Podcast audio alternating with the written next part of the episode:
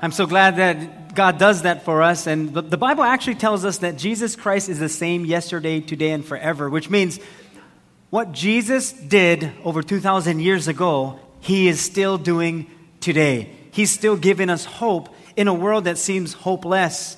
Now, we'll read in the paper or even watch on the news just horrible things happening. And one of the major things we see is that this thing called terrorism. That in the name of God, that's what they're saying, in the name of God, they are doing these terroristic acts. Jesus himself actually said, There's going to come a time that we see today. Uh, if you have your, your bulletin, and there are some notes that you can take that out, and we're going to continue in our series that Hope is Alive. And we're going to be talking about this living hope.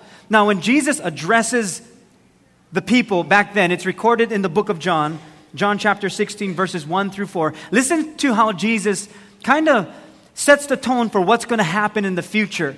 And it almost seems like when Jesus is saying this, it's challenging for us even today. And the reason for that is because what Jesus was doing then, he's still doing today. So the challenge of faith back then that he was giving to the believers and even people who didn't believe, the challenge of putting their faith in him is the same challenge he gives us today. So when we read this, there's a foundation of which Jesus wants us to understand, and the foundation is based on this living hope. It's not based on just predictable thinking or this is the way the world is going to be. It's, it's so much more than that.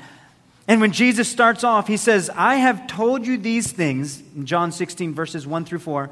I've told you these things so that you won't abandon your faith. And if you have a pencil or pen, just underline that. Or if you're taking some notes in your uh, gadget, then throw that in. That so you, so that you won't abandon your faith.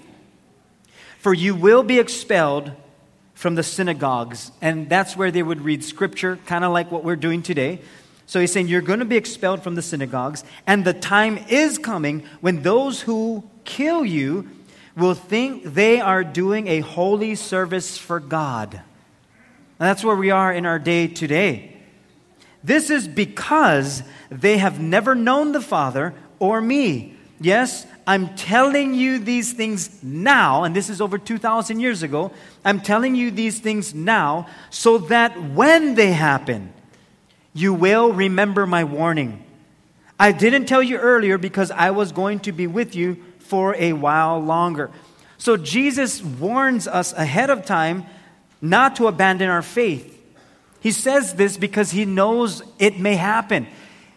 He knows there, are, there is the possibility for us to abandon our faith. In fact, when, when he warns us, he is saying this because of the possibility. We do that with our children, don't we? We tell them, stop doing that or you're going to get hurt. Get down from there or you're going to fall. And we say it over and over, especially for the ones like myself, hard head. We say it over and over. Same thing, especially if they're two years old, three years old. Stop it, stop it. Don't do that. Stop jumping on the couch. Stop jumping on this. Get off of the stove. Get off of that. We, we say this over and over. And when they don't listen and they fall and get hurt, what do we say? Such great parenting. Good for you. Why do we say that? We say that because we warn them over and over. It's like we're frustrated.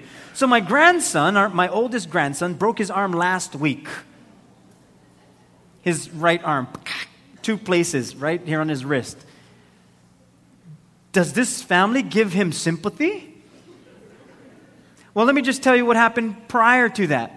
His mother was saying, Jaden, stop playing on that. It was a railing, this, you know, the railing that you use when you're walking upstairs or things like that. This railing, he's playing on that. Jaden, stop doing that. Jaden, stop doing that. Jaden, stop doing that. Broke his arm, hospital. Now he has a cast for six weeks.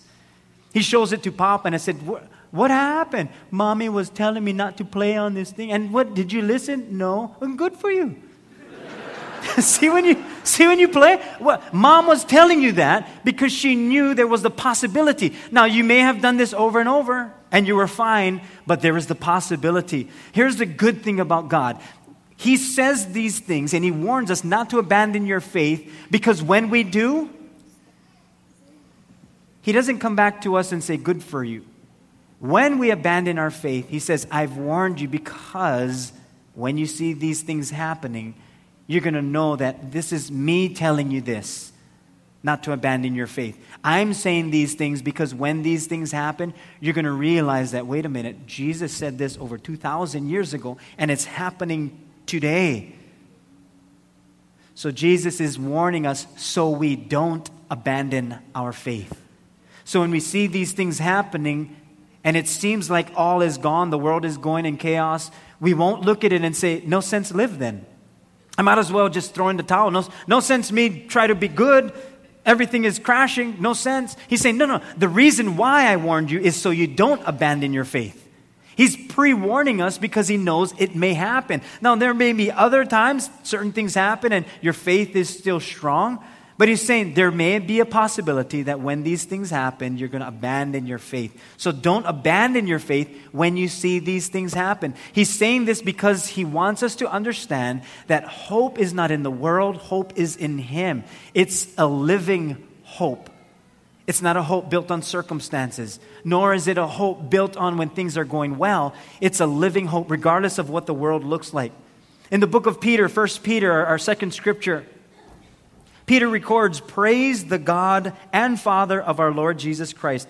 According to his great mercy, he has given us a new birth into a living hope through the resurrection of Jesus Christ from the dead and into an inheritance that is imperishable, uncorrupted, and unfading, kept in heaven for you you are being protected by God's power through faith for a salvation that is ready to be revealed in the last time. You rejoice in this, though now for a short time you have had to struggle in various trials, so that the genuineness of your faith, more valuable than gold, which perishes though refined by fire, may result in praise, glory, and honor at the revelation of Jesus Christ. You love him though you have not seen him. And though not seeing him now, you believe in him and rejoice with inexpressible and glorious joy because you are receiving the goal of your faith, the salvation of your souls. See, he, he kind of lets us know that this living hope is it's imperishable. It's not liable to corruption or decay. This living hope is uncorrupted, free from that which the nature of a thing is deformed and debased. It's free from that. It's unfading, it doesn't fade away. It's kept safe for you in heaven. People can only put their hope into what they know. And so, if we know that this living hope is unfading, it's, it's, it doesn't go away, it doesn't decay, it's uncorruptible. If we can understand that, then we can put our hope into something that is greater than our hope in this world that it's a living hope because we can only put our hope into what we know. For instance, maybe we grew up in a family that was such a strong family, tight family, and that was our hope. Our hope was locked in to this family, that this structure of family. Family was everything. And so that was our hope. But then as we grew up and we got married and maybe we moved away, that that family, although still loved each other, we're not in the same place where we could still support each other to that kind of degree. So it almost seems like, well, boy, it's like our family is falling apart. No, our family isn't falling apart, it's, it's expanding. But my hope was in my family, so I have a hard time clinging to my, my spouse because I'm still attached to my family. You only put your hope into what you know. Or if your hope was in finances and you grew up that way, that's the only hope you know. So guess what's going to happen as you grow up? money is going to be your hope.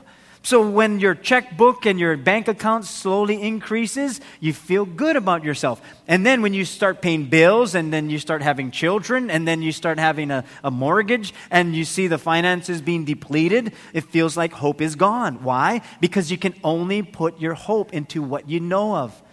If your hope is in your job and that's all you knew while you grew up, your parents said, You better get a good job. You, it's all in the job. Job is everything. And that's what your hope was in.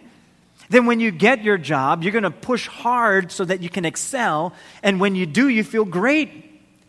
But then, when the economy collapses and now there are layoffs and you no longer have that job, then you feel hopeless because you can only put your hope into what you know of.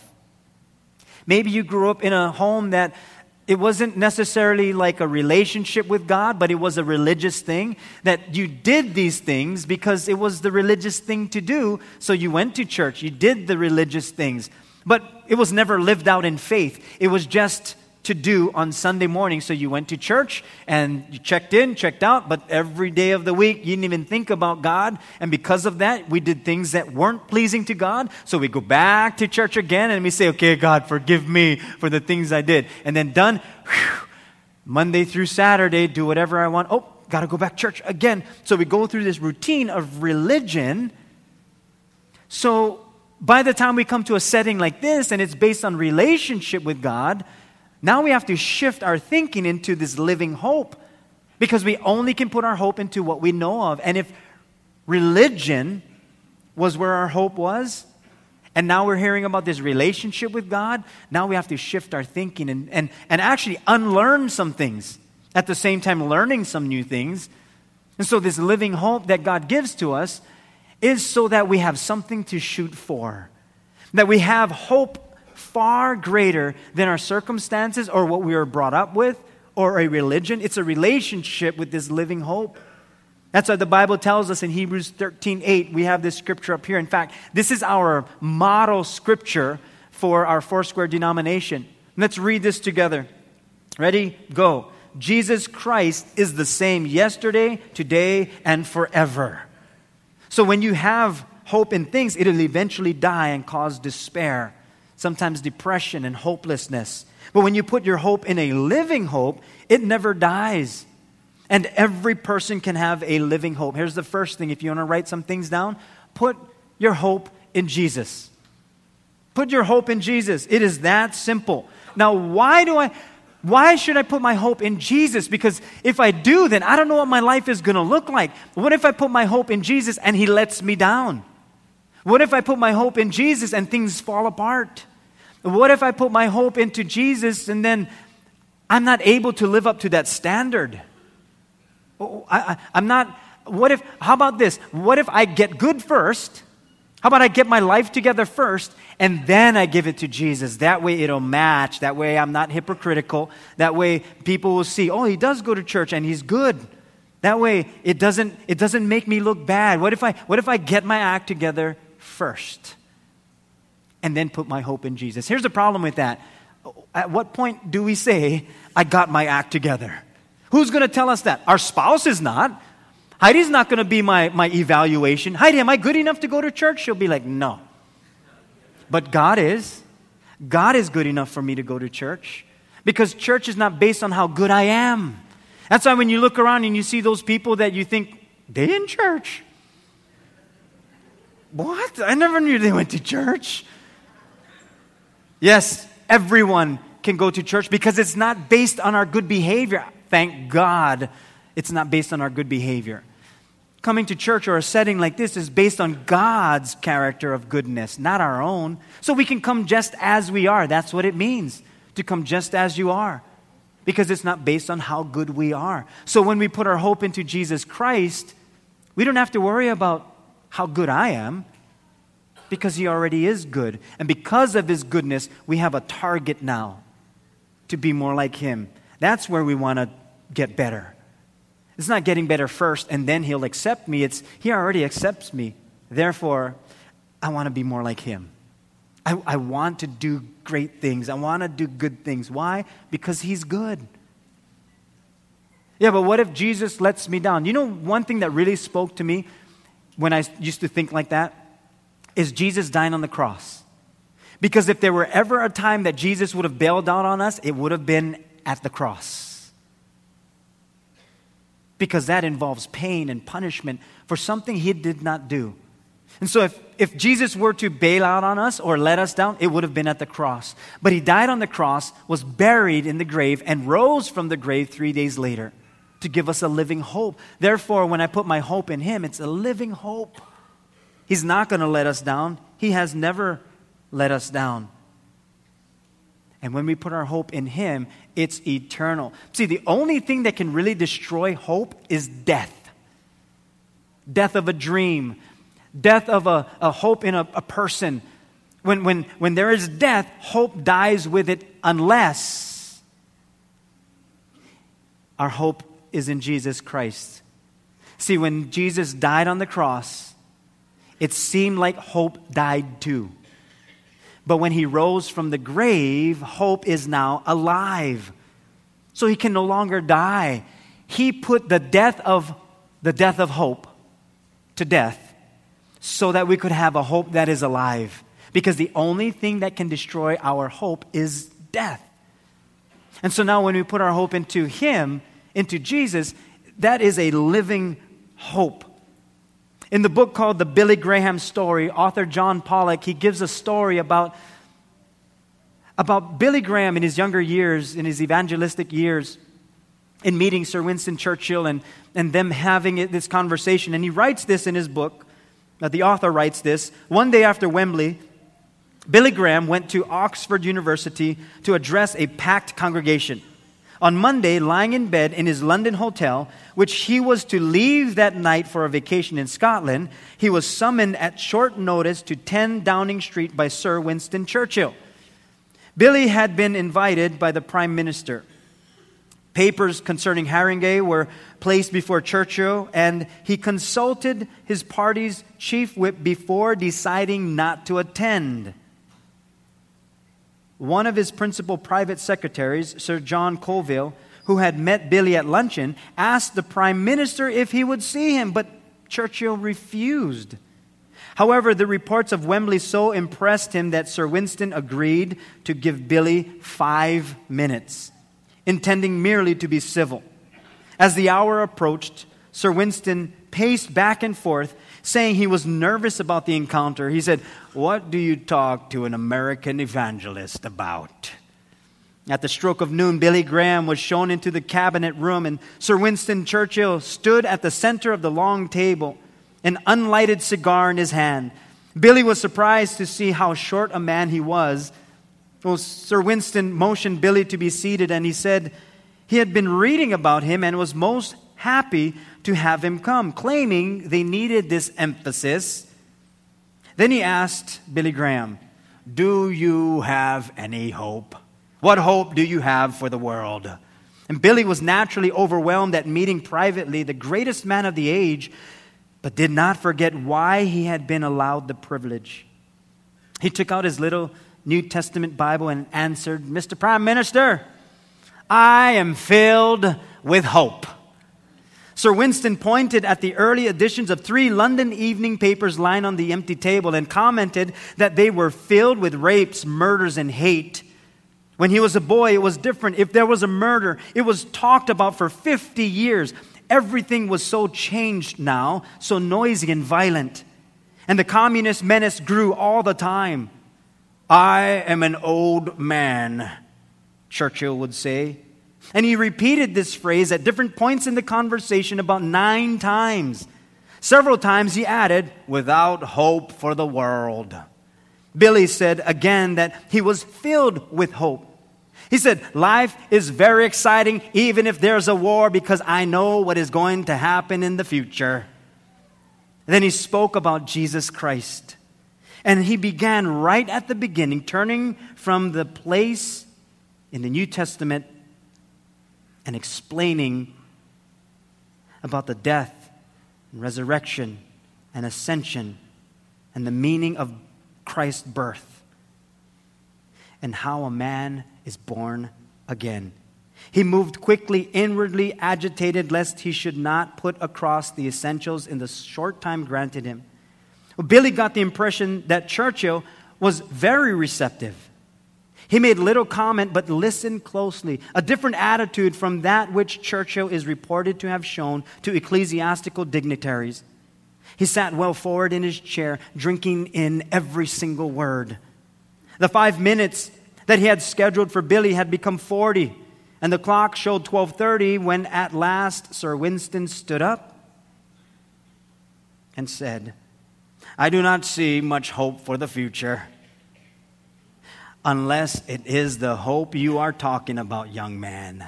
And if so, we must have a return to God. You know, I think about this young evangelist in Billy Graham coming to this prime minister and saying, I have hope. I'm filled with hope. You're looking for hope in, in, in a political sense, but I have a hope that never dies, and I'm filled with it. In other words, what he's trying to say is if you really want hope, you need to go to the source of all hope, and you will be filled with it. It's not going to come from a newspaper headline, it's not going to come from great works here on this earth. It's going to come from Jesus Christ. That hope is alive. Otherwise, if we don't put our hope into Jesus Christ, and now we get to say, I'll wait. I'll wait. When things get better, then I will. Let not your faith fail you. Or, in other words, as Jesus said it, do not abandon your faith. No, I'm not abandoning, abandoning my faith. I'm just not putting it in Christ wholeheartedly right now. That's what Jesus is talking about. He says, You're going to see these things. Don't abandon your faith. Because that's all you're going to have left in the world you're going to live in.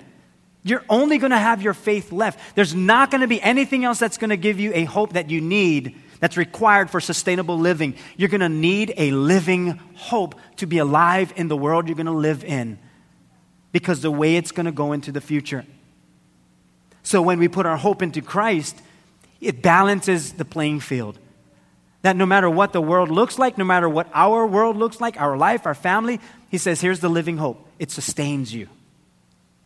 The Bible tells us in Corinthians 1 127 that God wanted to make known among the Gentiles the glorious wealth of this mystery, which is Christ in you, the hope of glory. It's a glorious hope. It's not a wishful thinking, it's a glorious hope. The way back to God is through the hope of glory, Jesus Christ. Romans 5 2, verse verses 2 through 5, it says, We have also obtained access through him by faith into this grace in which we stand, and we rejoice in the hope of the glory of God. And not only that, but we also rejoice in our afflictions because we know that affliction produces endurance. Endurance produces proven character, and proven character produces hope. Now, this hope will not disappoint us because God's love has been poured out in our hearts through the Holy Spirit who has been given to us. So we can only rejoice in affliction because affliction is going to lead us and produce endurance, which will produce proven character, and proven character produces hope. Why? Because it's our faith in the Lord. It's not built on us. This hope doesn't disappoint. Why? Because it's a living hope. There's something we can look at, something we can shoot for, something we can always put up kind of like as a target to say, that's, that's my hope. It's in the Lord. I remember putting my hope into money. That if I can get more money, I'd, I'd be more hopeful, I'd feel better. And I I got to admit, when you do have money, you feel better. You feel more secure in that kind of way that, okay, I can pay the bills, we can buy food, we can provide for our family. So I understand that. But it became my hope. And I remember when I slowly started to see the checkbook and the bank account slowly diminish and being subtracted, it felt like, oh, there goes my hope. Because it was based on these finances. After a while, I thought, wait a minute even when I'm doing good financially, I always felt like there's never enough. It always felt like, but I can get more. If I can just put this as a savings and then this can be my foundation just in case anything happens, like there was, it was never ending. Now, I'm not saying having a, a savings is bad. I think it's wise stewardship. You want to take good care of your family, but that couldn't be my hope. That wasn't the source of my hope. That God had to be the source of my hope. See, whatever you put your hope into will either give you hope or take hope. Because whatever you choose that is going to be your hope must outlast you. It has, it has to be greater than you and I. It has to be greater than if we can earn a few bucks. If I can earn that, it's not greater than me. I'm greater than it. But God is greater. So when I put my hope in Him, that outlasts me my hope in Him. He will far outlast me. And He gives me that hope. So I got to put my hope in Jesus. And here's the good news this, this faith that we have in the Lord, he actually says there is a goal to your faith. In fact, you can write that in the second point learn the goal of my faith. That there is a goal here. Whenever you have a goal, it's, it motivates you, doesn't it? I mean, some of you put goals on your refrigerator. You want a house, you want a car, you want, you want to build your bank account, whatever it is, you put those goals up. If you're a sports athlete and your goal is winning the championship, then you put some goals together to get there. If, you're, if you want to exercise, and let's just say this year, you're saying, I am going to exercise. I'm going to I'm going to get healthy. And so you put your goals up. You put all the push ups, all the burpees, all the jumping jacks, all these uh, lifting of weights. And, and you, so you write these things down. And then when you begin, you're like, ah, oh, this is tiring. I did this thing called the wall sit. You just sit against the wall and your legs just fall off, you just burn off. And you do that for a couple minutes and you're dying. And you don't want to continue, but then when you look at your goals, you say, okay, I, gotta, I just got to finish this. Like you put your goals up so you have something to shoot for. That's what Jesus is saying. He's saying, here's the goal of your faith. It's like, put up your faith so you have something to shoot for because you will feel let down. You will go through a, a, a horrible season. But look up. You're, there's something you can become. I'm, I'm helping you become someone. Not just for me, but in this world. And so he says, let your let this let the goal of your faith help you to get to this place. That's why the Bible says, fix your eyes on Jesus, the author and perfecter of your faith you fix your eyes on Jesus Christ. And when you fix your eyes on Him, then no matter if we go up and down, whatever it looks like, we have a goal for our faith. 1 Timothy 1 5, it says, Here's the goal of our instruction it is to love from a pure heart and a good conscience and a sincere faith. This word sincere is actually a Latin word that means clean or pure, not falsified, unadulterated that it's pure and clean. See, a faith that is clean and a faith that is pure is what God is after. It's not falsified, because if it is falsified or adulterated, then you can't have a goal. And if your faith has no goal, then you're just going through the motions of religion and you actually don't have hope. You actually you don't have a living hope, you actually have a dead hope. Because now we're focusing on other things. Have a good conscience, pure heart, sincere faith. A sincere faith, a clean and pure faith. It's challenging.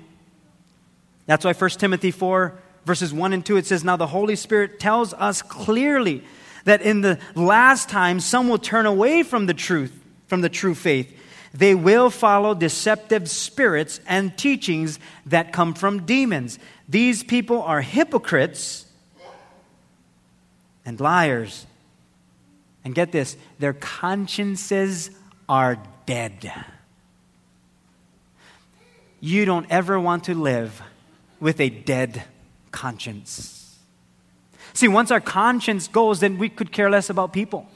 We could care less about how people feel what they go through. We become numb to society. We become numb to people's problems. Then we don't even want to hear it. We, don't, we can't love people. Why? Because we don't have a, a good conscience, a clear conscience, a sincere faith. We're just numb to everything. And then we just throw everything out. And so when our, our, our, our family members go through something, or even our teenagers, if we don't have a clear conscience and our conscience is no good, we don't care. Even as a teenager, if, you, if your conscience, you just kind of throw out your conscience and you say, I can do whatever I want. You know, my friends are doing it, everybody's doing it, so I can do whatever I want. And you throw out your conscience, you will devalue life, including your very own. And we won't value people anymore. We'll just kind of toss people out.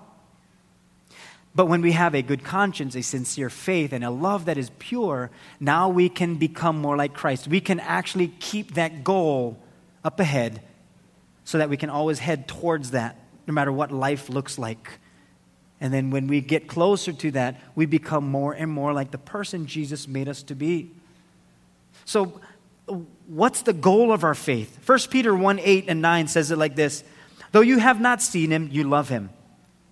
And even though you do not see him now, you believe in him and are filled with an inexpressible and glorious joy.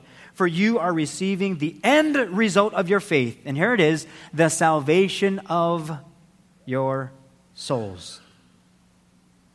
See, God is not concerned about the exterior of our lives, He's concerned about our soul. That is eternal. Everything else is temporary, but our soul is eternal. So that's His major concern. He wants us to understand that this the end result of our faith is salvation of our soul listen very carefully you can mess up in life because we will and we can ruin a lot of things and we will but the one area we don't want to ruin is our soul. Because everything will function out of our soul. It's who we are, it's who we really are. And so Jesus says, That's what I'm after the salvation of your soul. And although challenging, and although it comes with some ups and downs, he says, Don't abandon your faith because the end result is salvation for your soul. So, your greatest hope will be your greatest help. So, whatever you choose, choose wisely. My encouragement to you is to put your hope in Jesus because he's doing something with your faith. You choose that route. The question is will it be salvation for your soul or just a religious act? Will I just go through the motions? Because hope determines attitude, doesn't it? Hope really determines attitude. Living, a living hope equals an attitude that's alive. When you understand that there's a living hope, then your attitude changes.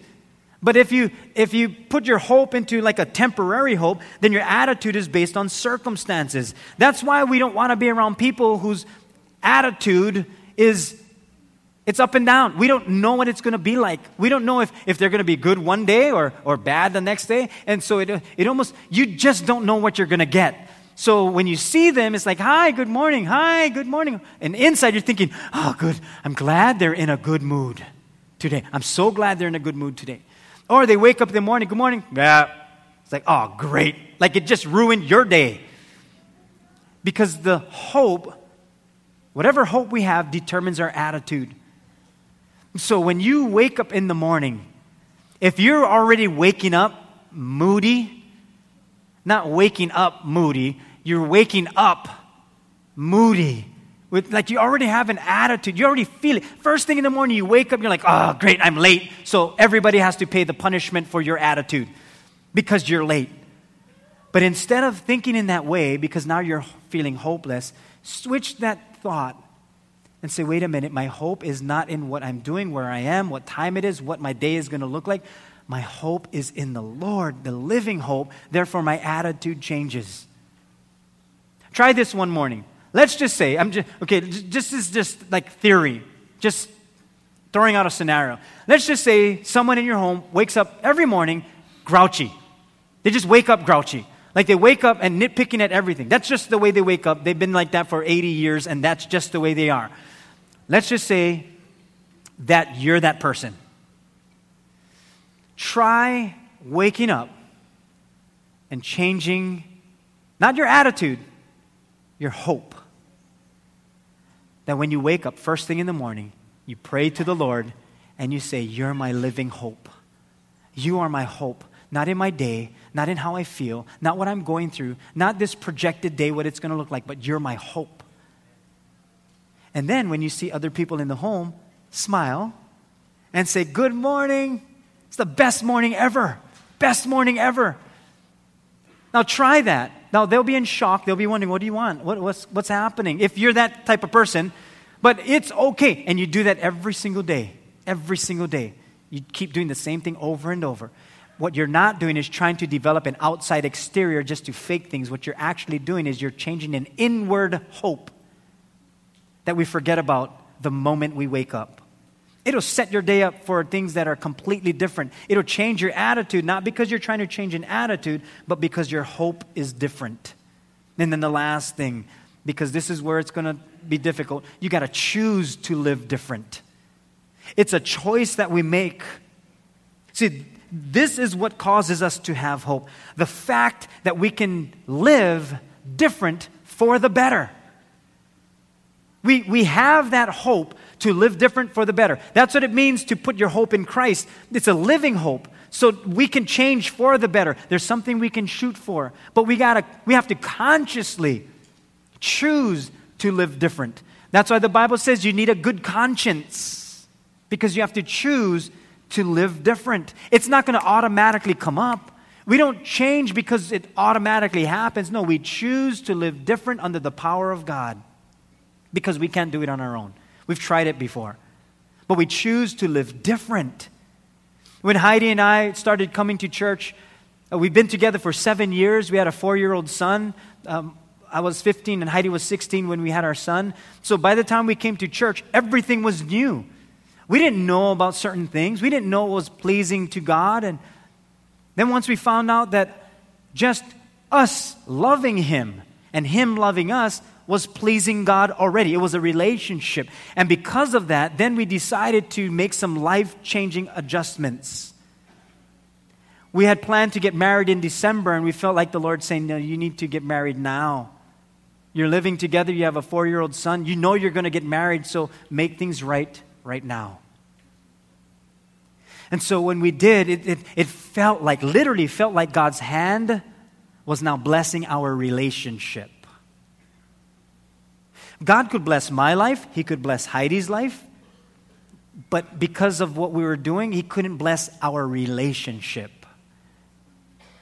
And so He said, You're going to have to make some critical decisions you're going to have to either move out because you can't control yourself, Sheldon Laxina.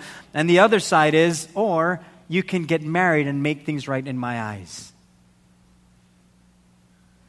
And so once we made that decision, boy, it, everything changed. Was it difficult to make life changing decisions? Absolutely. Even the type of music I was listening to. I mean, I was all into this explicit lyrics and listening to this music as I was going to church, and it's and I felt I felt it.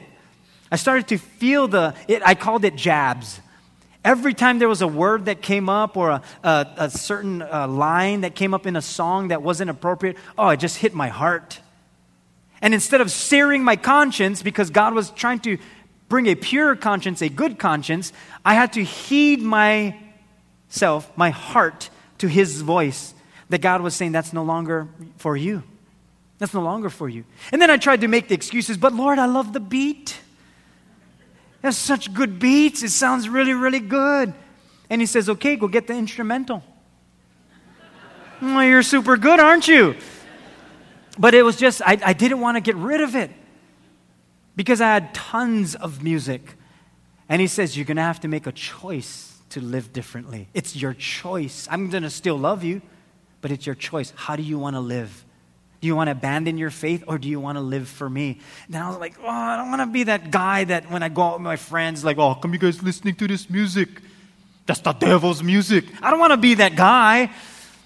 And he says, You don't have to be. You just change. You don't have to change your friends.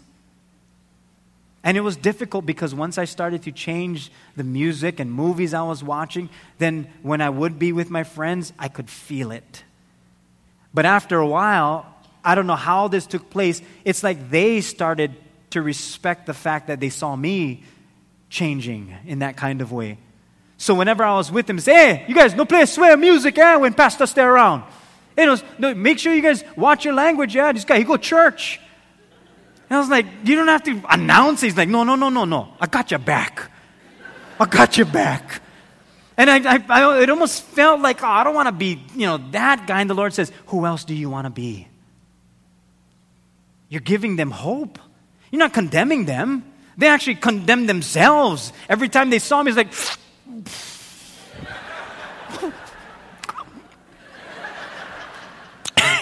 Pastor, how you doing? I said, good. Every, every time, even at parties, they would be drinking and I would show up, oh, drinking water. No, you're not. Whatever. But we feel like that because there needs to be a conscious, life changing decision. Like we, we need to make that choice for ourselves. And when we do that, then God says, I'm going to shine through you because you're choosing to live different. You're making a decision. 2 Corinthians 4 16 through 18, it says, That is why we never give up. Though our bodies are dying, our spirits are being renewed every day, for our present troubles are small and won't last very long. Yet they produce for us a glory that vastly outweighs them and will last forever. So we don't look at the troubles we can see now. Rather, we fix our gaze on things that cannot be seen. For the things we see now will soon be gone but the things we cannot see will last forever. See, choosing to live different will be the determining factor between having a hopeful life and a hopeless life. When there's a living hope, then there are possibilities that we would never have with just circumstantial hope.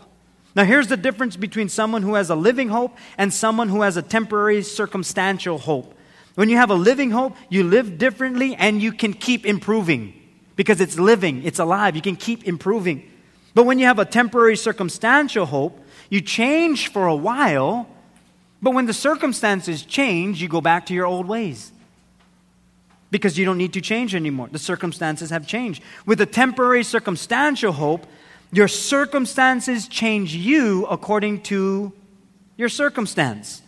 With a living hope, he changes us regardless of our circumstances, which changes everything.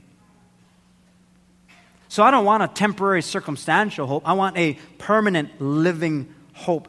First Thessalonians 4, verse 13, it says, Brothers and sisters, we do not want you to be uninformed about those who sleep in death, so that you do not grieve like the rest of mankind who have no hope. The Bible is telling us that's not you anymore. You used to grieve with no hope, but now you have this eternal hope, a living hope, and now you can live life to its fullest to the way I designed you to live. It was Abraham Lincoln who said, And in the end, it is not the years in your life that count, it's the life in your years that count. Whatever years we have, that's not what's going to make life. It's going to be how we live in those years. But we got to choose to live differently. My prayer today for all of us is that we would make that conscious choice to live differently in whatever way the Lord is speaking, that we would trust in Him. And when we see Him work those things out together for good, you're going to see your hope even more alive. And when you have that kind of hope, everything else changes. Attitude changes, dreams change our outlook on life changes. Even our very own family begin to go, begin to go through changes. Why? Because now we have a living hope, and that living hope never dies. It is the same yesterday, today, and forever, because this living hope is found in Jesus Christ. Amen. You can put your Bibles away in your notes, and I'm going to call Glenn to the piano. You know, today is a, a day that we learn about this living hope, but more than that, it's a continuous one. Today at 1:30 we have what we call water baptism and water baptism is actually a public confession of our belief in Jesus Christ. That when we said yes to Jesus, it was private. We said a prayer and we said yes to the Lord, but now we're going to let everyone know that I believe in Jesus Christ. But something happens when you're water baptized. Something that Nothing else would do unless you're water baptized. And I don't know what it would be. God knows. So I want to encourage you if you've never if you've never been water baptized, take that next step. We're going to be at Coconut Island at 1:30. You can actually register right after service at our information center, and it'll just help the process before we get there in being water baptized. And if you if you've already gotten water baptized, then come down and, and cheer on those who are being baptized so that together we will not abandon our faith. Some of you have already attended our Discover New Hope. And we actually have another class coming up, another session April 7th. It's a Thursday night. And you might be wondering, well, why do I need to go through Discover New Hope? I, I, I'm at this church already. Well, what that'll do is put all of us on the same page, heading in the same direction. And you get to hear more of the heart and vision behind our church, as well as discover this new hope in Jesus Christ. And I would encourage all of us to attend. And the reason why we have it so often is so that we would have more opportunities, because I know we're all busy. But just invest these two hours in, in finding and discovering this new hope in the Lord. There's actually a, a, a typo that we gave earlier. It was March 10th, but we canceled that so that we could have it in April.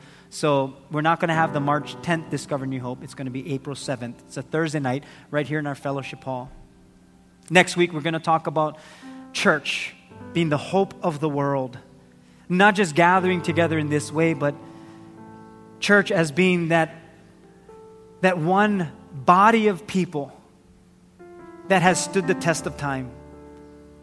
Church has not gone away, it'll never go away because it's something that Jesus is building. That he himself said the gates of hell will not prevail against it. So we're going to talk about that next week as we continue with our series. But we're going to pray right now. Would you bow your heads with me as we conclude? Lord, we thank you for this morning and we pray for your, your wisdom and strength as we head on into this day. I pray for every family here today that each family represented will will not only put their hope in you, but will also remember that there is a goal to our faith. It's for our salvation. That we would choose to live differently. If you're here today and you're saying, I would love to put my hope in Jesus Christ, I've, I've never said yes to Him. I, I've been checking things out, I've been listening and, and trying to build my faith. And boy, I've been stirred this morning. Something in my heart is just, it's different. And I feel like, like God is tugging at my heart.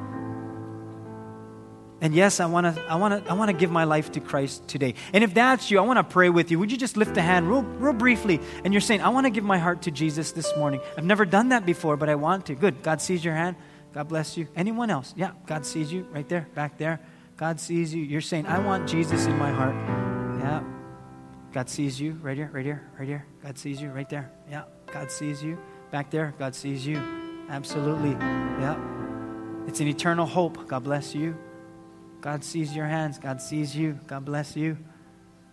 God sees you. God bless you. Okay, you can put your hands down. Oh, God sees you. I think even as believers, it's such a good reminder that we have a living hope. So as we pray this prayer together, even if you've prayed this prayer a hundred times, don't abandon your faith. For it is the end result is salvation of our soul. For those who are praying this prayer for the very first time, mean it with all your heart. And although I'll be saying the words and you'll be repeating, it'll come from your heart. Let's pray this together. Heavenly Father, thank you for Jesus. Thank you for dying on the cross and rising from the grave to give me eternal hope. Forgive me of my sins and wash me clean. Make me more like you. In Jesus' name I pray. And Lord, that's our prayer this morning. Thank you for the living hope that you give to us. It's all because of you that we have eternal life with you in heaven. And all of these, the, the hopes that we have, the living hope that you give to us is incorruptible, doesn't decay, it's unfading, and it's kept in heaven for us. And that's the joy we get to look forward to. So we thank you for being our God. In Jesus' name we pray. And we all said, Amen. Let's congratulate those that said yes to Jesus this morning.